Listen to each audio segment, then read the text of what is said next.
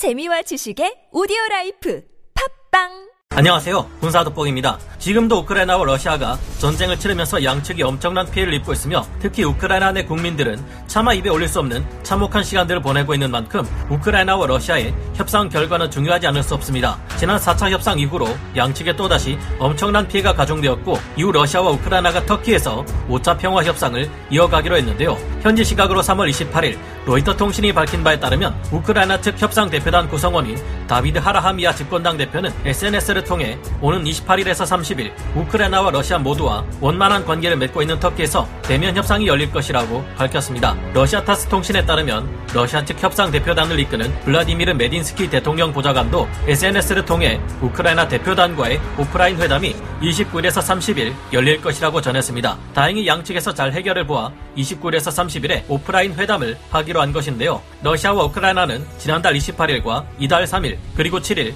벨라루스에서 세 차례 대면 회담을 했고 14일은 화상회의 방식으로 총 4차 회담을 이어왔습니다. 그런데 네 번의 협상이 모두 실패했고 5차 협상에서는 좋은 결과가 나올 수 있을까요? 러시아가 원하는 것과 우크라이나가 원하는 것은 무엇일까요? 전문가는 아니지만 해당 분야의 정보를 조사 정리했습니다. 본의 아니게 틀린 부분이 있을 수 있다는 점 양해해 주시면 감사하겠습니다. 러시아가 원하는 조건 지금까지 협상에서 러시아가 우크라이나에게 건네는 조건은 크게 세 가지인데요. 첫 번째, 바로 우크라이나가 국대서양 조약기구, 일명 나토에 가입을 포기하라는 것입니다. 우크라이나와 러시아가 바로 국경을 맞대고 있는 상황인데 우크라이나마저 나토에 가입한다면 러시아는 적들을 눈앞에 두게 되는 격이기 때문인데요. 우크라이나가 나토 회원국이 된다면 러시아의 코앞에 미군의 전략 자산들이 배치될 수 있으며 서로 영공을 침범하다 전투가 발생할 시 곧바로 제3차 세계대전으로 번질 수 있습니다. 아무래도 그런 만큼 러시아는 우크라이나의 나토 가입이 부담스러울 수밖에 없으니 우크라이나로 하여금 나토 가입을 하지 말라고 요구하는 것인데요. 두 번째는 2014년 러시아가 강제 병합한 크름반도를 러시아의 영토로 정식 인정하라는 것입니다. 크름반도는 우크라이나의 남부 쪽 흑해 북부 연안에 위치한 반도인데요. 이곳 역시 친러 성향이 강한 지역이었습니다. 그러다 보니 친서방 정책을 취하는 키이우의 우크라이나 정부에 반발하여 2014년 크름 지방 정부는 크름 공화국으로 독립을 결의했는데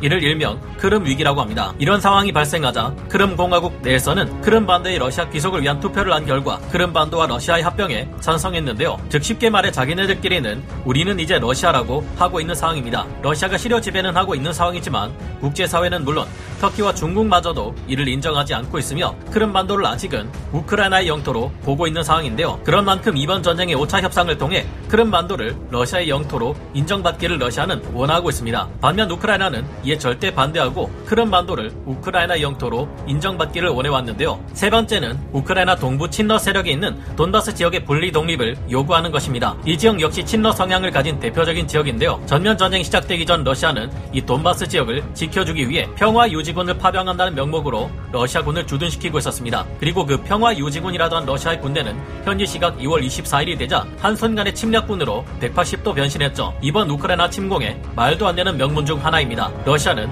우크라이나를 분단 국가로 만들려고 하는 모습인데요. 세계는 넓은 의미에서 볼 때 여러 분단 국가가 있습니다. 북키프로스 터키 공화국과 키프로스 공화국, 아일랜드 공화국과 영국령 북아일랜드, 중화인민공화국과 중화민국, 즉 중국과 대만, 조선민주주의 인민공화국, 즉 북한과 우리가 살고 있는 대한민국이 바로 그것이죠. 이번 5차 협상에서 만약 우크라이나가 러시아의 돈바스 지역의 분리 독립 요구를 받아들인다면 또 하나의 분단 국가가 생겨나게 되는데요. 분단 국가에서 살고 있는 우리들은 가족과 고향에서 멀어지는 아픔을 겪었습니다. 그런데 이런 비극을 또 다른 나라가 겪게 된다면 동병상련의 마음을 가질 수밖에 없는데요. 개인적으로 돈바스 지역의 독립을 승인한다는 것은 크름반도처럼 우크라이나 동부 쪽을 러시아가 삼키게 된다는 것을 의미한다고 봅니다. 우크라이나 협상 조건은 어떨까요? 우크라이나의 조건은 즉각적인 휴전 그리고 크름반도와 동부 돈바스 지역을 포함한 우크라이나 모든 영토에서 러시아군이 철군하는 것입니다. 원래 우크라이나의 젤렌스키 대통령은 우크라이나의 나토 가입 의지를 명확히 드러내왔지만 문제는 나토에 가입하기 위해서는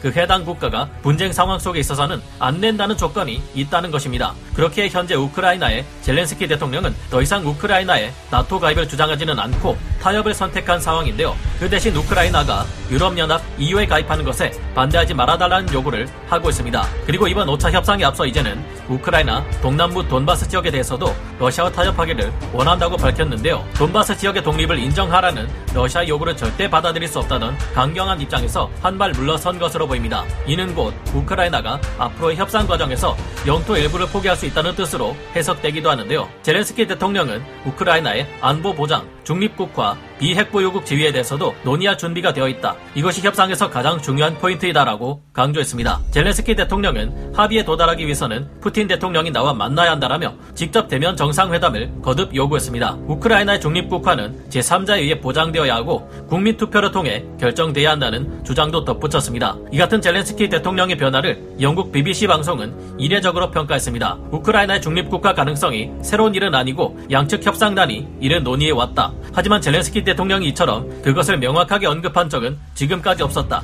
하지만 중립국가에도 여러 방식이 있다. 양측의 요구를 모두 충족시키는 방식을 찾는 일은 간단하지 않을 것이다라고 전망했습니다. 젤렌스키 대통령의 이 같은 변화는 날이 갈수록 커지는 국민들의 희생을 계속해서 감수할 수만은 없다는 판단하에서 일어난 것 같은데요. 젤렌스키 대통령은 이날 영국 시사 주간지인 이코노미스트와의 인터뷰에서 승리는 가능한 많은 생명을 구하는 것이다. 이것이 없다면 그 무엇도 말이 안 되기 때문이다라며 영토로 수하는 것보다 휴전과 국민들의 생명을 보호하는 것이 더 시급하다는 입장을 내비쳤습니다. 하지만 그렇다고 이를 들어 우크라이나가 국민들을 위해 영토로 수하는 것을 포기했다고 보기에는 일러 보입니다. 젤렌스키 대통령의 고문인 알렉산드르 로디안스키는 BBC 해석에 대해 우리는 어떤 영토도 포기하거나 이를 놓고 협상할 의사가 없다. 이 지역에 사는 주민들에게 묻는다면 그들은 러시아 영토에서 살고 싶다고 말하지 않을 것이다라는 주장을 내놓았기 때문입니다. 로이터 통신은 미 국무부에서는 러시아의 푸틴 대통령이 타협 의지가 없을 것으로 보고 있다고 보도했습니다. 푸틴은 전쟁을 끝내는 데 관심이 없고 타협하지 않을 것, 우크라이나와 러시아 간의 다음 협상은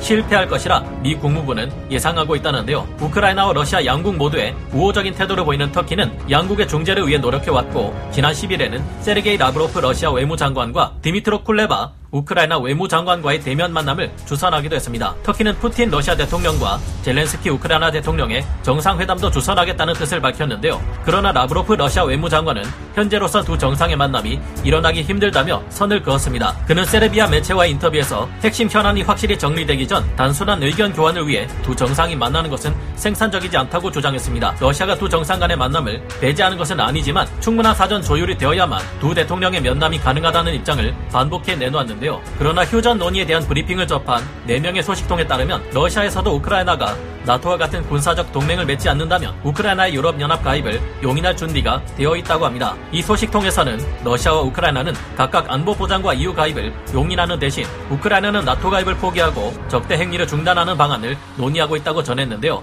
지금도 우크라이나 내에서 수많은 생명이 희생되고 있다는 점을 생각하면 지금과 같은 협상의 진행 상황은 답답하게만 느껴지고 안타깝습니다. 하지만 휴전에 관련된 논의가 진행 중이기는 한 것으로 보이며 더 나은 상황이 벌어질 수 있을지는 5차 협상이 확실히 끝나봐야 알 수 있을 것 같은데요. 러시아의 말을 굳이 곧대로 믿기는 어렵지만 아무쪼록 협상이 잘 진행되어 이 끔찍한 전쟁을 한시라도 빨리 끝내고 다음 전쟁을 위한 불씨를 남겨두지 않기를 바라봅니다. 우크라이나로서는 타협하기 어려운 문제인 크름반도 문제와 우크라이나 동부 독립 인정 등 영토 문제에서 견해차를 좁히지 못하고 5차 협상까지 오게 되었고 젤렌스키 대통령이 이번 협상에서 일부 영토를 포기할지도 모른다는 전망이 나오고 있는데 이것이 현명한 선택인지는 좀 더 생각해 봐야 하지 않나 싶기도 합니다. 지금도 여전히 러시아가 우크라이나에게 무리한 요구를 하고 있어서 전쟁이 길어지고 협상이 무산되고 있는 것처럼 보이는데요. 지금 러시아가 하고 있는 행위를 보면 우리나라 일제 강점기 역사를 떠올리지 않을 수 없습니다. 마치 정미 7조약, 을사조약, 포츠머스 조약을 한꺼번에 요구하는 것과 마찬가지가 아닐까 하는 생각이 드는데요. 정미 7 조약은 고종 황제의 헤이그 특사 파견을 빌미로 대한제국 군대 해산을 다룬 내용이고 을사 조약은 대한제국의 외교권을 일본에 양도한다는 내용이었습니다. 포츠머스 조약은 러시아가 일본과의 전쟁에서 패한 뒤 영토의 일부를 일본에 할양한다는 내용이었죠. 즉 러시아는 제국주의적 성향으로 우크라이나를 어떻게든 집어삼키려고 하는 모습인데